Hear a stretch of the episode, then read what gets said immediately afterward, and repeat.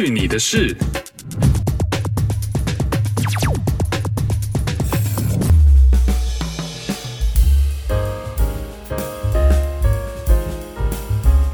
嘿呦，这里是去你的事，我是 RT，好久好久不见了，各位朋友，我还在这，只是前一阵子真的非常非常的忙，忙到没有时间录节目。所以呢，就这样子感觉荒废了一段时间。呃，今天终于有一点点的空档，就赶快来录一小段。今天没有喝酒，因为我家里没有酒了。不是开玩笑，最近真的忙到爆炸，所以都没有去买酒。等这个周末吧，应该就有点时间了。So，先来聊聊最近在忙什么吧。我平常除了朝九晚五，礼拜一到礼拜五的工作之外呢，大家都知道，我周末还有兼职做一个广播节目的主持人嘛。那因为在电台工作的关系呢，就慢慢的有接触到了活动主持的工作。大部分的时候就是主持婚礼嘛。之前访问婚礼策划师还有摄像师的时候，就有聊到这个。那最近因为夏天尾声了，疫情的各种规定呢，在这边也比较松绑了，所以就开始有一些婚礼跟活动可以主持，然后就占掉了周末的一些时间。呃，其实婚礼主持跟活动主持 in general 呢，还蛮多有趣的故事可以跟大家分享的。以后有机会的话，再来跟大家聊一聊有关做这些主持人的事情。但是呢，其实我最近忙到没有时间去做 podcast，最主要的一个原因是接了一个很大很大的一个配音的 case。OK，事情是这样的，先说一套刚才，就是呃做 DJ 的原因呢，做电台 DJ 的原因，就会被安排录一些广告的配音嘛。因为当然电台主要的收入呢就是靠广告，那广告就要有人去录制。那比方说最常见的就是像是房地产。啊的广告，比方说像是由什么什么发展商精心打造水岸社区，独享空中花园，坐拥山水美景啊之类的这样那种感觉，或者是呢像车子，呃有那种什么，比方说 Toyota 现正推出特别活动，带走一部二零二一年型号车款，利率低至零点九九，还加送多少多少牵车优惠之类的这样的广告，这广告大概就是这样的模式嘛。那基本上这八年九年以来，除了是那种超级跑车从来不做广告之外，你路上看到的车的牌子，所有的牌子的广告，我基本上都录过。那各式各样的产品呢，也都录过。我还做过什么最特别的、比较不一样的，我还做过这个墓地墓园的广告，然后还有一些很多呃蛮多，还有像手机计划那种的，然后电信公司之类的广告。那录这些广告呢，其实就是可以赚个外快这样。但是因为去年开始疫情的关系，其实各式各样的广告就少了很多嘛。因为各行各业的这个景气都不是很好，所以这个广告的预算呢就变少了。那那时候就有朋友啊，去年年底的时候吧，对，就有朋友呢就跟我说：“哎，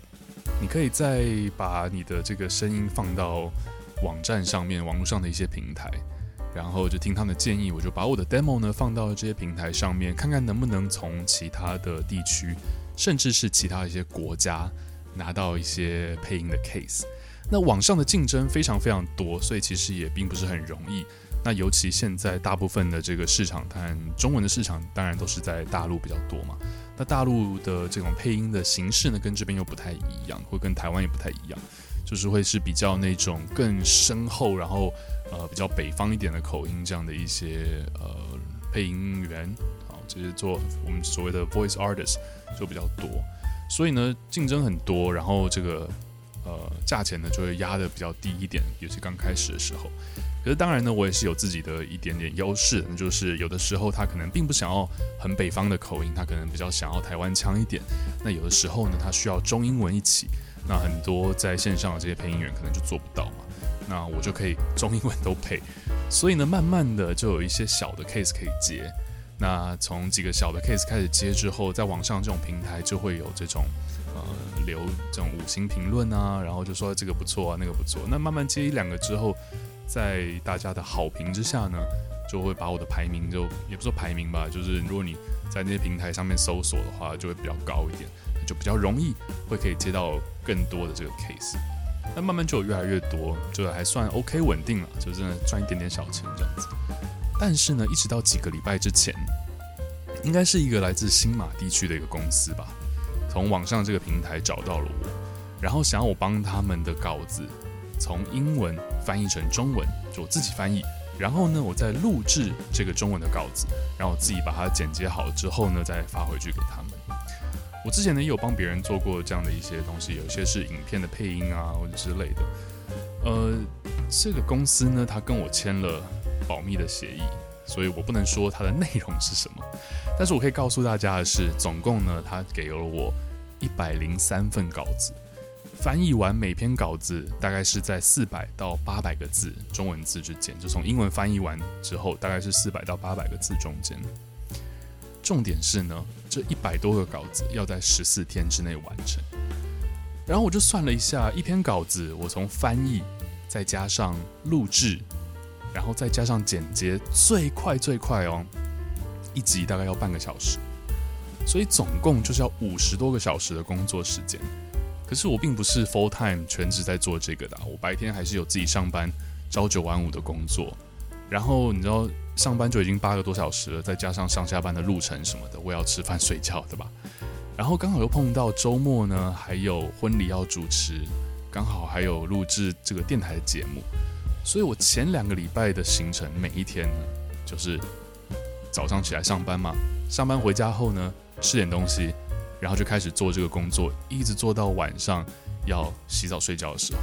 然后就洗澡睡觉，第二天早上去上班，下班之后回来。继续做，然后周末也是一整天都在做这件事情。如果是当天没有主持的活动的话，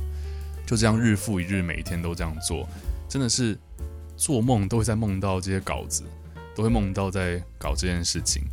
终于呢，是在前两天的时候，把所有的东西都完成，然后交给了客户了。其实配音这个工作呢，本身我自己是觉得还蛮好玩的。那当然，我自己并不是科班出身，我没有经过什么太专业的训练，我没有去什么那种广播主持的这种学科出来的，没有专业的老师训练。所以，当然，首先呢，我要感谢我爸妈，给我一副还 OK、还不错的声音，可以靠这个赚点外快的声音。然后呢，就是在电台工作之后，慢慢的开始摸索，怎么样可以录得比较有力气，然后不会说啊，我的声音很空。这样子感觉好像没有力气，很软。然后怎么样可以配一些不同的角色之类的？比方说，我可以配一个比较老人的声音，或者是我可以年轻有活力这样子之类的。嗯，自己在那边玩。然后这些工作这么多年以来了，也可以在我主要工作之余呢赚点小外快，就还不错。所以呢，所以呢。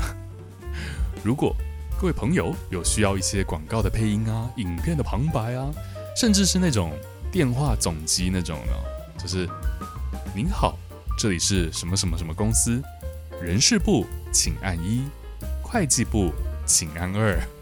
是这这种东西也可以找我，OK，不会很贵。呃，重点是呢，中英文都可以录，而且我还可以兼翻译，有没有？非常的打包的感觉，一条龙一次搞定。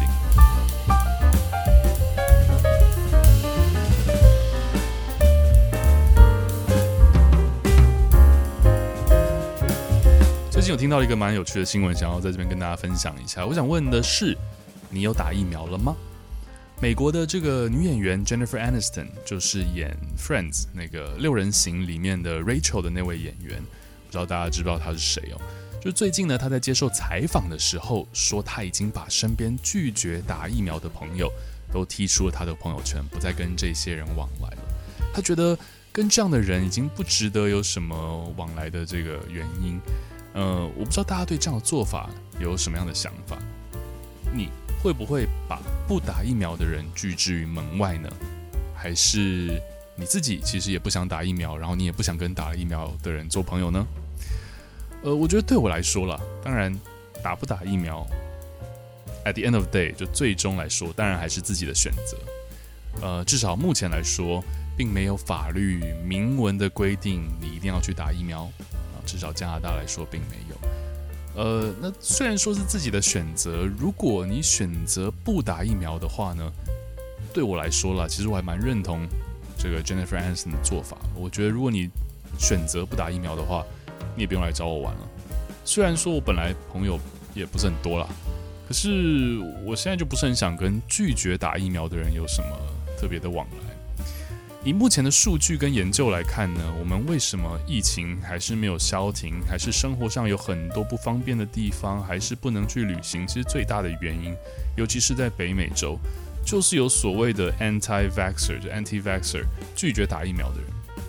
当然，我们最近 BC 省的政府呢推出一系列的这个政策，像是在九月中之后，如果你没有打疫苗的人，你就不能去电影院看电影，不能去这个看球赛，不能去演唱会，不能去餐厅吃饭，不能去赌场，不能去酒吧之类的。我想这样一连串的规定呢，应该是会 push 一些还没有打疫苗的人赶快去打吧，应该了。Hopefully，我想这也是他们除了保护生命之外呢，也是一些政策，希望可以推动剩下那些一点点不想打的人赶快去打。因为像现在 BC 省呢。打完第一剂的大概百分之八十五，打完第二剂的大概不到百分之八十，快到百分之八十了。